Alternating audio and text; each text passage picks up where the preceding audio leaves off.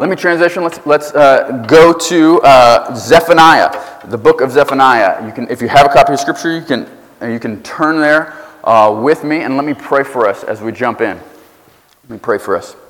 Father, we praise you because you are a good God who is creating a people for yourself, for your glory, and for our joy. So, would you now, as we look to your word, would you form that in us? Would you form us into the kind of people, into the kind of people collectively and individually who are shaped by the priorities of your word, who are shaped by the principles of your gospel that says, uh, that, that is um, devoted to, uh, above all else, devoted to uh, your character and, and, and your justice?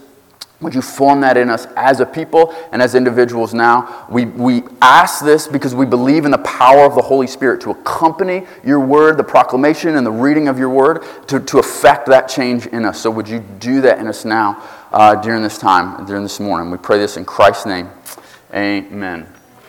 All right, we are in the, the second week of a four week series in the book of Zephaniah. The book of Zephaniah is, uh, a, a, tiny little uh, three chapter minor prophet, about two thirds of the way through your scripture. It's an obscure, random, small book of the Bible. And we're, but, but we're going to, as we're uh, jumping into it, as we're studying it together, we are, we are discerning uh, things that are, we are discovering things that are far from obscure, far from random, far from small and insignificant. We are discer- discovering big, important truths about God and of His gospel. And in particular, we are, we, we are, we're said we're looking at uh, our committed king. What we see in the book of Zephaniah is the commitment, the covenant commitment and faithfulness of our, of our God and of our, of our king. Last week, uh, uh, we, we saw that God is so radically committed to his people that he will restore a relationship with himself even if it means painfully removing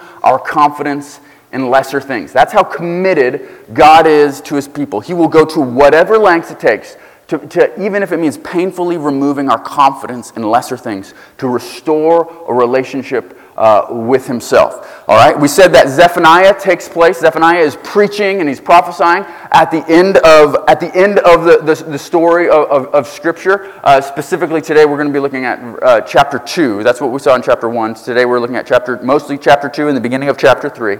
Uh, uh, and uh, Zephaniah comes at the end of the story of, of Scripture. So, thousands of years after God made his initial promises to Abraham and then to Moses and then to David. And after thousands and thousands of years of God being faithful and committed to his people, his people have repaid him with unfaithfulness and relentless rebellion, uh, a, a, a, a, surprising, shocking adultery and idolatry over and over again. And now Zephaniah is coming at the very end of that story uh, during the reign of King Josiah, and he sees just in the, in the very near, near future, he sees this cataclysmic event, the destruction of Jerusalem by Babylon, by the invading, uh, invading uh, Babylonian Empire. He sees that's coming. It's right on the horizon. It's right on the forefront of his mind, and he's saying, and he's trying to prevent this, and he's trying to explain. But at the, at, at, but even more so, he's trying to answer the question that's behind all of his words, which is, is how committed is God to his people?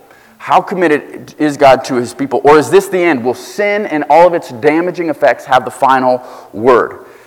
And what we see is uh, in the book of, of Zephaniah is that even in spite of, of God's people's utter unfaithfulness, God is radically and relentlessly committed to his people, even if it means causing suffering and pain. And so uh, last week, uh, we, we, saw one aspect. Today's theme, as we look at God's commitment to his people, is this God is so radically committed, our King is so radically committed to us, to his people, that he will defeat our most oppressive enemies wherever they may lie.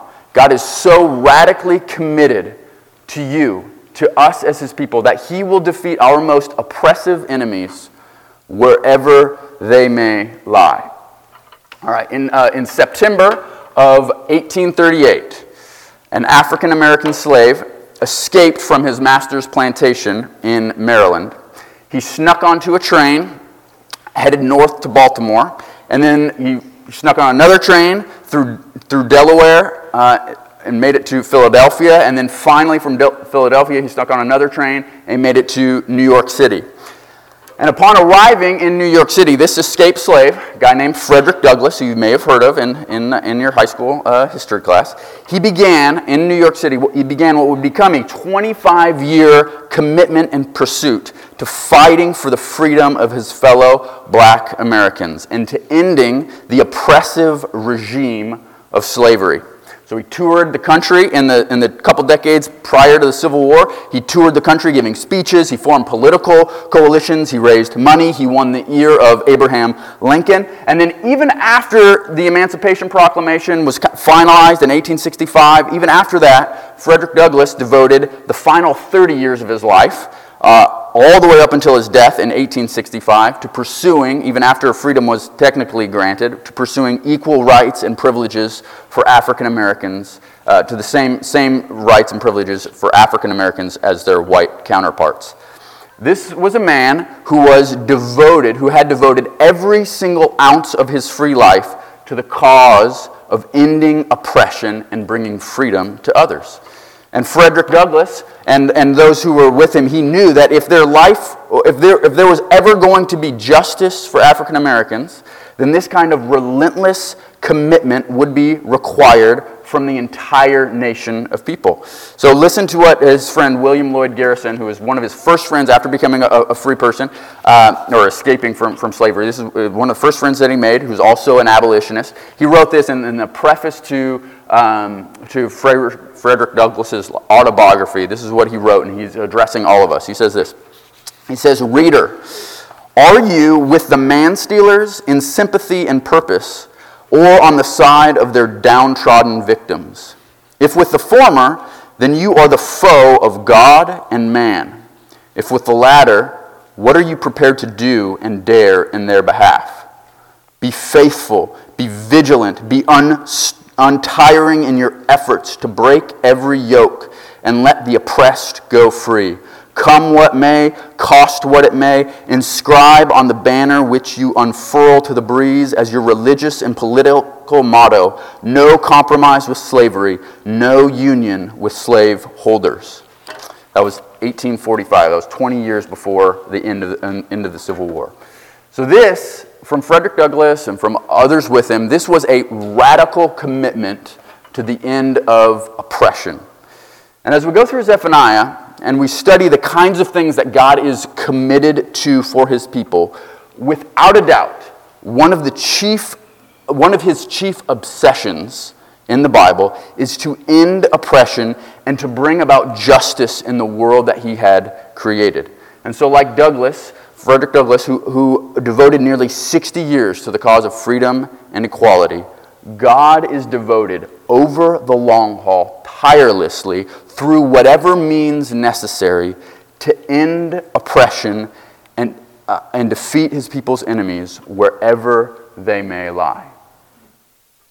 Now, there's going to as we, as we go through Zephaniah chapter 2 and the beginning of Zephaniah 3, there's going to be two points that I want to see about God's commitment to ending oppression. There's two points that I want us to wrestle with, and then we're going to try to apply that, take that home uh, in, our, in our final point, okay? So that's, that's how we're going to do. So first, first thing, first uh, the first point that we see, that we're going to see, is that God is committed to creating a world for his people where they will no longer be oppressed by outside enemies. God is committed to creating a world for his people where they will no longer be oppressed by outside, uh, by outside enemies. So, Zephaniah opened his book in chapter 1 by exclusively speaking to his own nation, to the nation of Judah, that's, that's in the city of Jerusalem.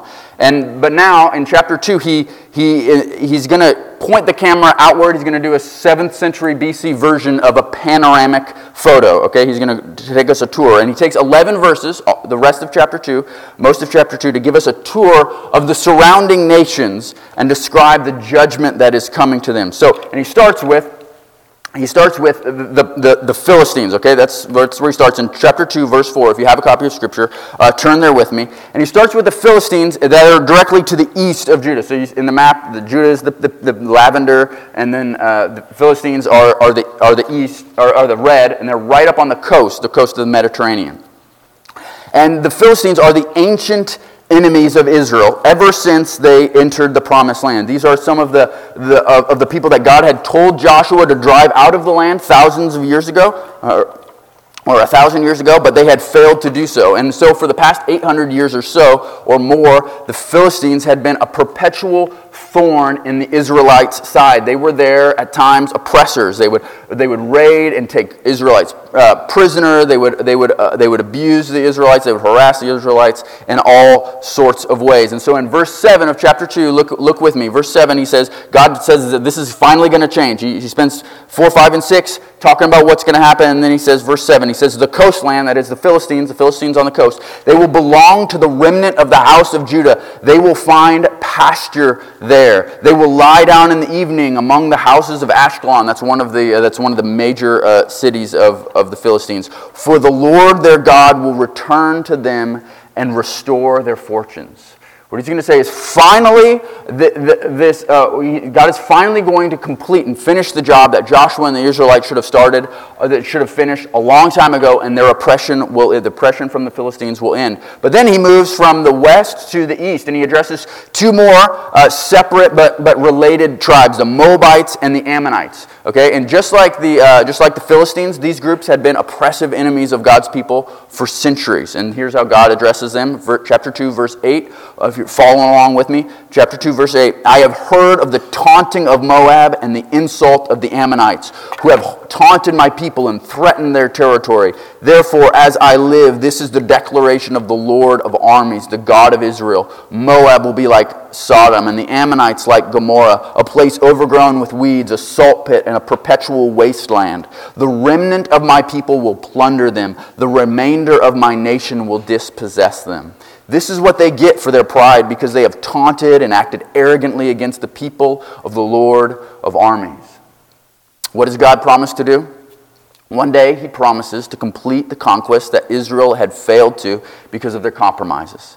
He will finally and fully remove the enemies that have harassed and oppressed his people. And he's going to create for them a, a, true and a perfect promised land. Like these, the, the land of the Ammonites, the Moabites, and the Philistines, those were all originally promised. That was originally promised to Israel. Uh, and so what he's, what he's just saying is, I'm going to be faithful to my covenant with Abraham thousands of years ago. I'm going to be, finally be faithful and bring about what you failed to do because of your compromises. I'm going to bring that about. I'm going to create for you the promised land, the land flowing with milk and honey, the, the, the promised land f- filled with prosperity and peace and righteousness and justice. I'm going to create that land for you through, through, the, through the, the discipline and through the judgment of the, of, of the surrounding of these surrounding pressures, God was going to c- complete his promises to the nation of Israel. So that's that's the first two enemies, the enemies right to the east and west, and they have been the pesky smaller nations that have been biting at Israel's uh, uh, ankles for, for generations. But, the, but then he, he talked about two other, uh, two other enemies uh, later in, in, the second half of the chapter. First, he brings in uh, Cush. We have to kind of zoom out here. So, Cush, he talks about Cush. Cush is way in the south. It's kind of uh, Sudan, Ethiopia. It's the people that live south of, of, of Egypt.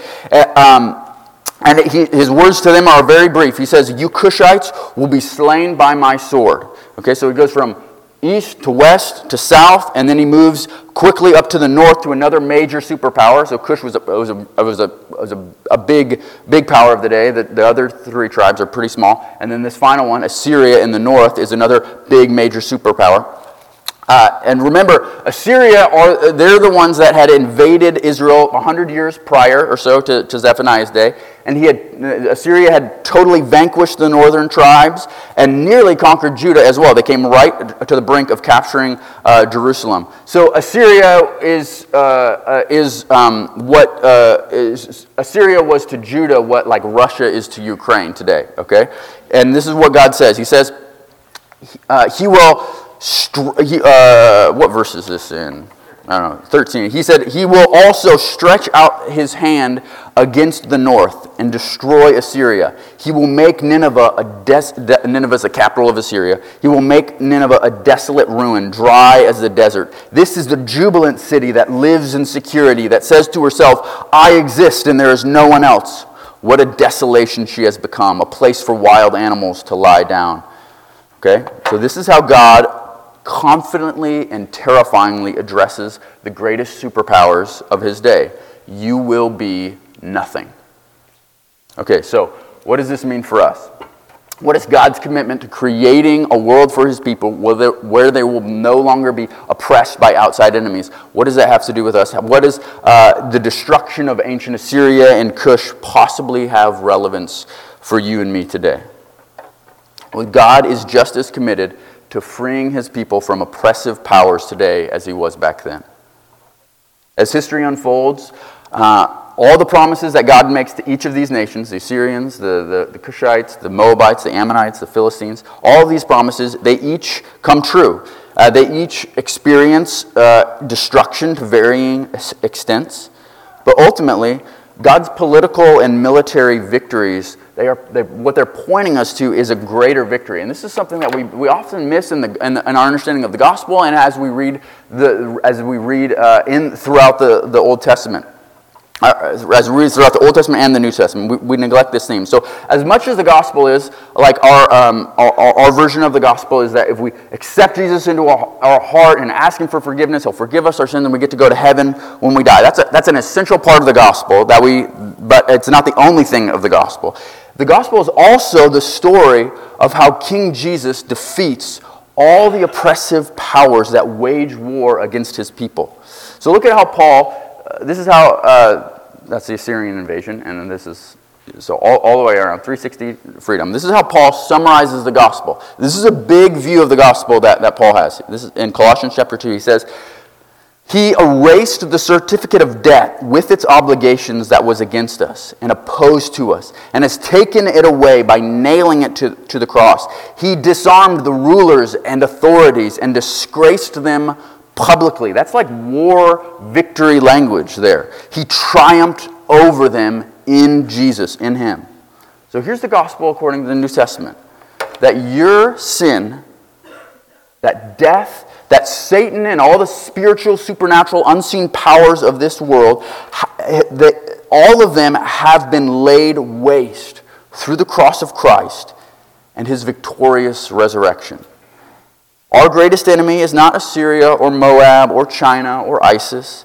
Our greatest enemies are the rulers and authorities who are opposed to us and who weaponize sin, who weaponize our temptation, who weaponize self destruction, who weaponize, who weaponize unwarranted shame, who weaponize past abuse. These powers bend those things toward our demise in an oppressive, cruel ways.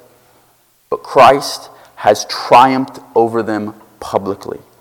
And because of this great victory, there will be a day when our conquering king will usher in a new world for us and for all of his people who are oppressed by sin the devil, and death itself. And that's why when we read the Old Testament, this is a thing like the Old Testament is jarring to us because there's violence, because there's destruction to these, these Gentile nations. There's, there's uh, even this morning we were reading in the reading plan, reading uh, Psalm 58. It says that uh, David's calling down judgment and all this wrath and curses on, on, on, on his enemies. Like, what's with that? Why is that so jarring? It's because all of God's victory over his enemies in, in, the, in the Old Testament, one of the purposes for, that, for all of that description is to point us to, to Jesus' greater enemies over even greater, uh, uh, greater victories over even greater enemies. Because now our, our, our battle is not against flesh and blood, but against uh, the principalities and powers of the air. Just that's what Christ and the gospel has defeated and accomplished for us. And, he's, and it's pointing us to a day when, when the, the promised land, the, the, like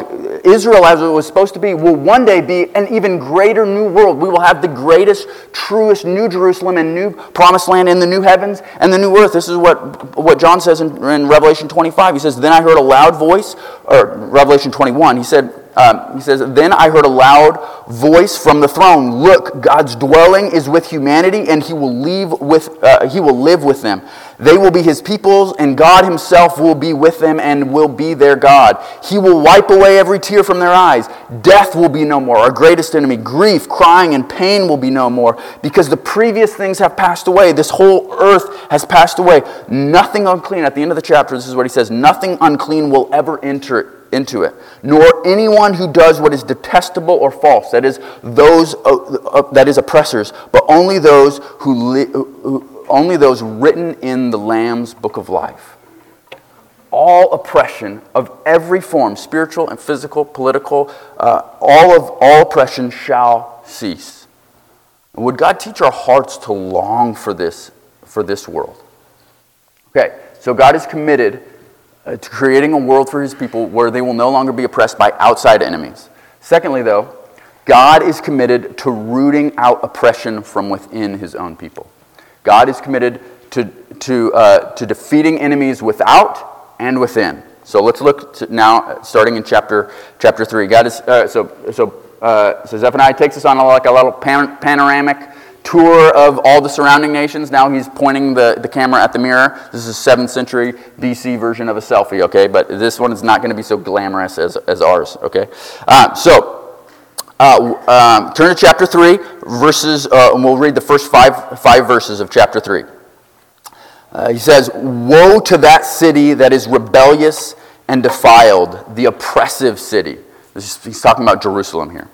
She has not obeyed. She has not act, accepted discipline. She has not trusted in the Lord. She has not drawn near to her God. The princes within her are roaring lions. Her judges are wolves of the night, which leave nothing for the morning. Her prophets are reckless, treacherous men. Her priests profane the sanctuary. They do violence to instruction.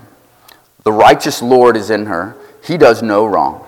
He applies his justice morning by morning. He does not fail at dawn. Yet the one who does wrong knows no shame. Okay, so here's an important, uh, important thing that we see all throughout the prophets and, and, and almost every single prophet. We see that uh, God's chosen people, the, the, the sin and the unfaithfulness, the idolatry of God's chosen people, has risen to the point where now God is treating and speaking to them as if they were just the same as their, as their pagan neighbors.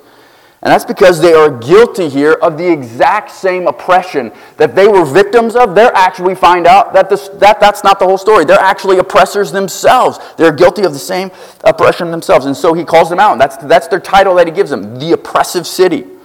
And specifically, he calls out the leaders. Did you, did you notice that? The, the princes, the prophets, the judges, the priests. That is, those who are in power are using their power corruptly. They're using it to take advantage of and to harm those who are vulnerable and who are unable to defend themselves. And this leads us to something that's really strikingly unique uh, and that our culture really, really needs. That's strikingly unique and powerfully unique to the biblical worldview. So, for all of chapter 2, Zephaniah has been wagging his fingers at, the, at the, at the neighbors all around. But here in chapter 3, that God reminds us of the, the proverb that you learned in first grade that whenever you point your finger, you have three more pointing, pointing back. But for all our, our culture, like extols that proverb and hates hypocrisy, uh, this is a, a, an aspect of biblical prophecy and a worldview that shaped out the gospel that we're desperately missing in our day. So it's what, it's what Christopher Watkins, who's a philosopher, he calls cultural self critique. And that's what the Bible model, models for us cultural self critique. Uh, we live in a, among a generation that is the master of suspicion. Like, we're all suspicious, we're all good at uh, criticizing, we're all just prone naturally. Our instinct is to criticize and complain. As a result of the, the Enlightenment, as a result of the scientific revolution, as a result of, uh, you know, of, the, uh, of everything that went on in the middle of the, the 20th century, we have been taught to question, to critique, to challenge, and to be suspicious of everything. We're, we're taught to wag the finger.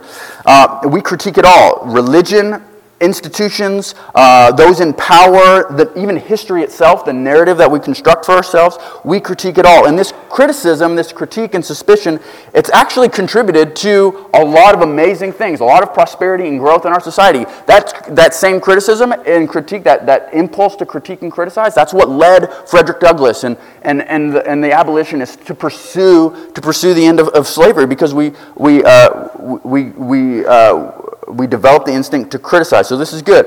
Uh, and then, um, and at the core of all these things, at the core of, of, of, our instinct to critique all these institutions and everything in power, um, uh, uh, is, is what Karl Marx called the critique of religion. Okay, and so this is the only time I promise I'm ever going to quote Karl Marx in a sermon. But, uh, uh, but Karl Marx, he, he, he told us that, that the critique of, the, of religion is the prerequisite of every critique. So if, if a culture can critique those who say, I speak for God and I have power that comes an authority that's beyond humanity. That's at the core of, of, of, of that's at the core of, of, of, of, any critique. That's the best critique. That's the best way to. Uh, uh, that's the that's the that's the central thing that we can do to uh, uh, attack or criticize a culture is by critiquing a, a religion and uh, and. Um, so our, our, critique about all these other things, all these other aspects of culture, our, our government, history, and all the goods that it's produced, all the freedom and the, in, the equality, all of that stems from our ability to critique our own religion, our own spiritual, uh, our, our, our, spiritual uh, authority or, or, or, or, culture. And so, and, and so Christopher Watkins, uh, he, he, he points this out, that actually Zephaniah and all the Old Testament prophets, they would actually wholeheartedly agree with this and wholeheartedly agree with, uh, with, uh, with all of our culture's uh, emphasis to be suspicious and to criticize. Because that's exactly what the prophets are doing. What are they doing? They are criticizing, critiquing religion and the own covenant, religious, special covenant people of God. That's what's built into the DNA of the Bible itself is to criticize. And so, in fact, when now, when secular humanists or atheist philosophers today, we, we critique religion or Christianity or authority, what we're doing is we're just following in the footsteps of what followers of Scripture have been doing for thousands of years. So here's how uh, Watkins puts it, and this is kind of a dense paragraph, but it's worth, worth reading. If you have, a, if you have the handout, it's in your, it's in your handout follow along. So this is what, this is what he, he says. He says, where this sort of late modern critique, that is the, the, the, the, the, the, wag, the finger wagging of our culture, uh, includes a necessary self-critique of the ideologies and false consciousness of the secular, it is indeed a secular reimagining of the Hebrew prophets. So it's just, our culture is just doing what, what the Bible says it, we should do.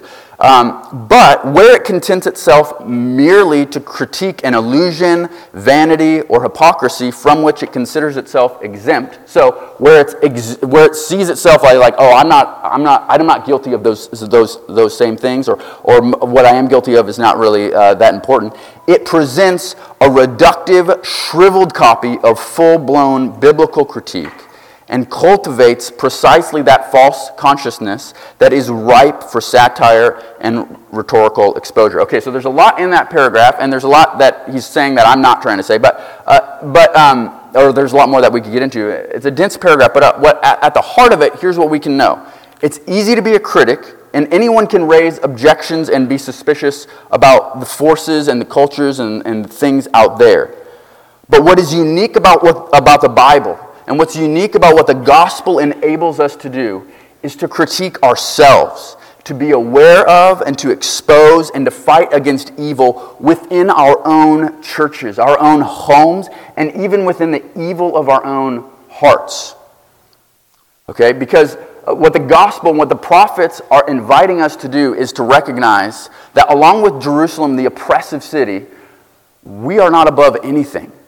We are not exempt from. We are uh, like no sin is out of our reach. Just I, I, I am not allowed to give this recommendation, but like watch Breaking Bad. Uh, like sin will take us. There's no limit to where sin will take you. Uh, we are not above anything. Okay. Now, and here's the powerful thing. When a church follows in Zephaniah's footsteps and painfully, honestly critiques ourselves, then we can be, only then can we be an attractive witness to the beauty of the gospel.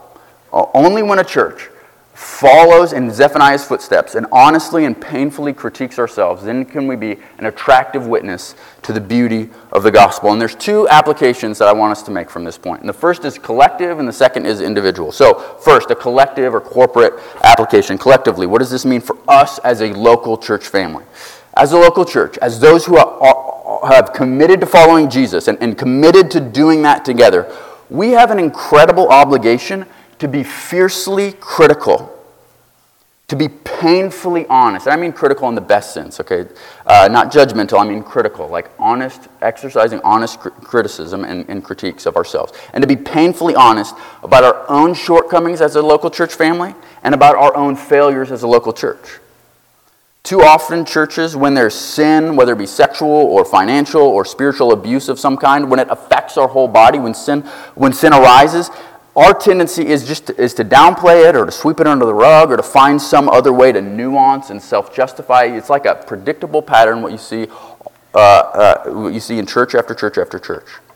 But the gospel actually compels us to do the exact opposite of that to do the exact opposite of bring it in, uh, of, of sweep it under the rug, but actually to bring it out into the light, to expose and to be honest, uh, uh, and not, not, not uh, uh, to be exposed and be honest about sin. And this is why, like, this is why even just a simple practice of practicing meaningful membership in our church is so important. Because we believe that's the whole church, the church as a whole. Every single member is charged with the task of taking ownership for the church's character, the church's leadership, the church's vision. Every single member is involved, should be involved in the process of selecting and appointing leaders. And we are called to put in place men and women who are, above all else, men and women of character. Now, we are called to have leaders with integrity. And where there is sin, whether uh, where there's corruption or abuse or lack of integrity, when that inevitably surfaces, the entire body is to deal with it. Uh, in Matthew 18, we're told we are to take it to the church and deal with it in open, not in a secret boardroom, but in the light, handling it with grace and truth, handling it with compassion and conviction. And, and having a, in place formal, meaningful membership where we're, where we're publicly acknowledged, like, I'm in it with this group of people to seek the best of this group of people. Uh, having this in place actually helps us to seek justice as a church family collectively. So if you're like, if you're suspicious of the idea of, me, of, of, of, membership uh, in, in general, like if nothing else, consider joining a church, whether it's here or somewhere else, consider joining a church just so that you can help promote the integrity of the, of the local body that you worship with. Because otherwise, like if you're outside that, like you have no way of formally, uh, like, or, or, or, tangibly affecting real change for the sake of justice and integrity within your within within a local body of, of Christ. You can be the yeah. There's there's ways, but uh, to do it formally and, and meaningfully and tangibly, you can't. Okay, so that's our collective application. Individually, then. There's also an individual application for us as we look at the three fingers that are pointing back at us. As believers, we must be open to, uh, open to honest, even painful critique of ourselves. So I want you to think about your workplace or your, or your extended family for a minute. No one likes the super defensive person. No one likes a self righteous coworker. No one likes the hypocritical family member who never admits that they are wrong or owns up to their mistakes. Like, that's, the ex- that's exhausting and, re- and repulsive for us to be around those kind of people. But the kind of person who can admit when they're wrong, who can own their mistakes, who critiques themselves, like, like, like Zephaniah is critiquing Jerusalem, who critiques themselves, who responds humbly when confronted, counterintuitively, that's the kind of person that I find much more attractive.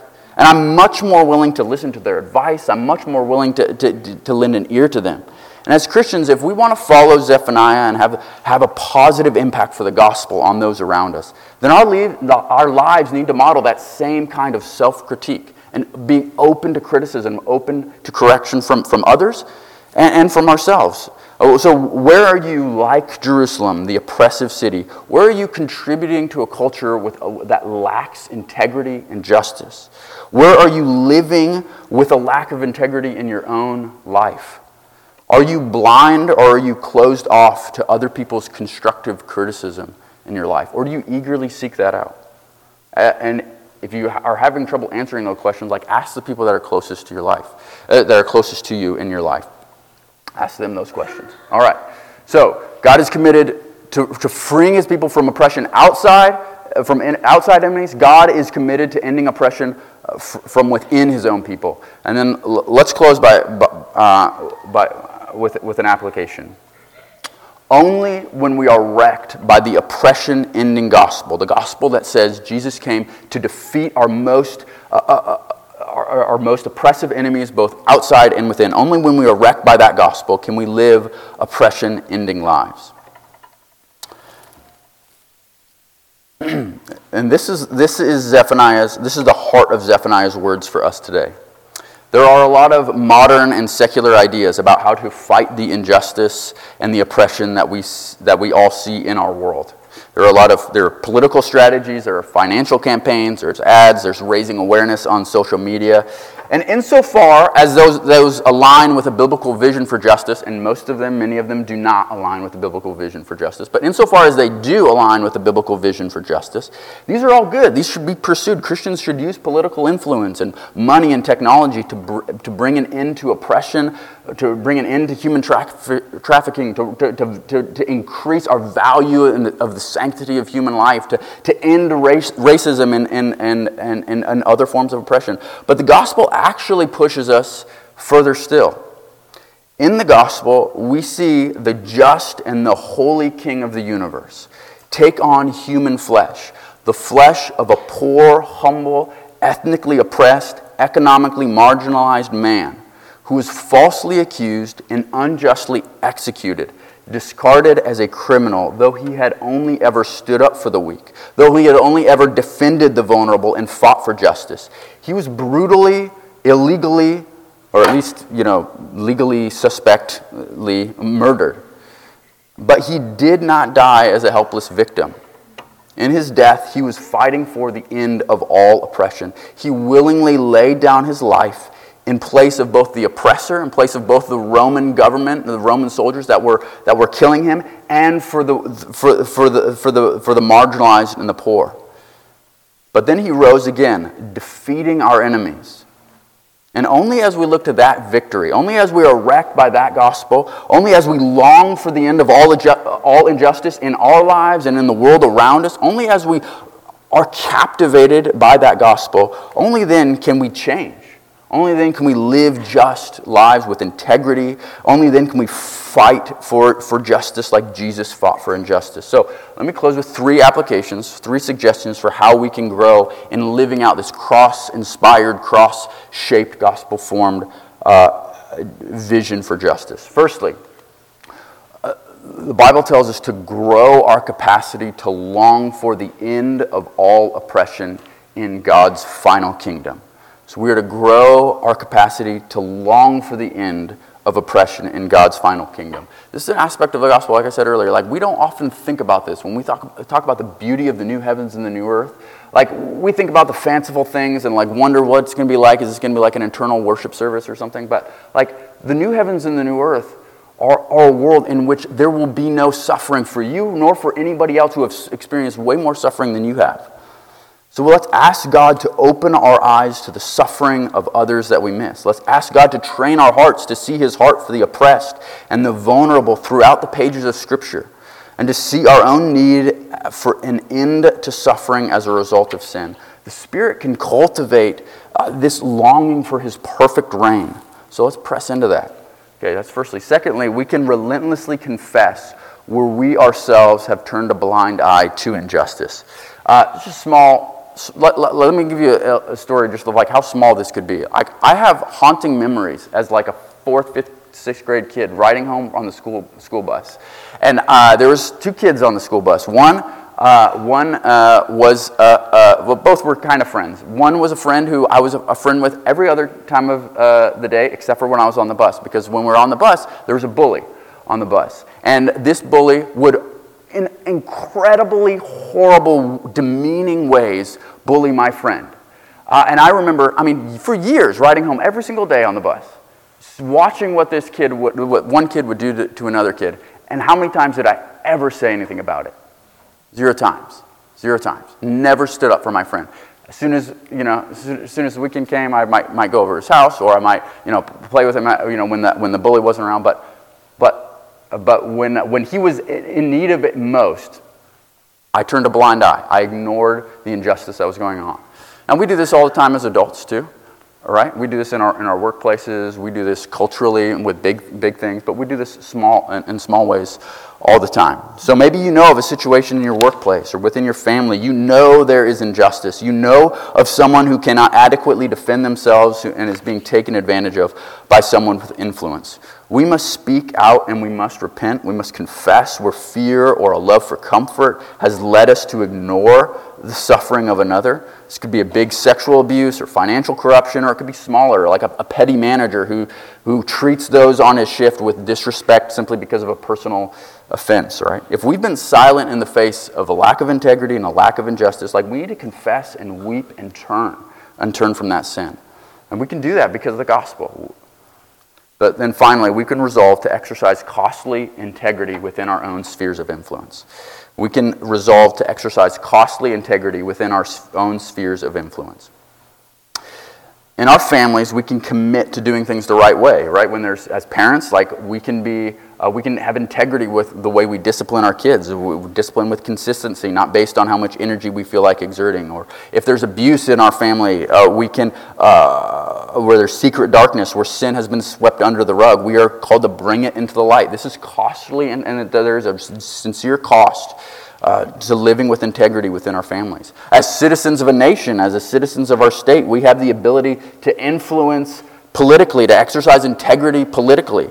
We vote with integrity, seeking justice for all. Or, or, or, or are we willing to vote for a candidate who is complicit with injustice or who abuses power simply because their policies help us feel greater comfort and security? We are called now, I'm not in any way speaking specifically about any candidate. I'm, I'm saying, like, are you voting with integrity when you vote? And we, and we are called to exercise costly integrity within our political spheres of influence. That's what we're called to do. And then in our workplaces, we must be committed to doing the right thing in the right way, even if it means being overlooked. We must be resolved to treat our coworkers, our bosses, our employees with blind impartiality, not swayed by fear of what they may think of us or fear of losing the comfortability that we've achieved. And we all do this in a thousand different ways. Uh, we, can all be, uh, we can all be prone to this in a thousand different ways. Okay? But this is the high call uh, that the God of justice calls us into. This is, this is the, uh, the high call of the gospel that we're invited into. And by his grace, like we can live this, we can actually live this out as we look to and trust in and delight in what Jesus has done in our place. Okay, so let me, let me pray for us.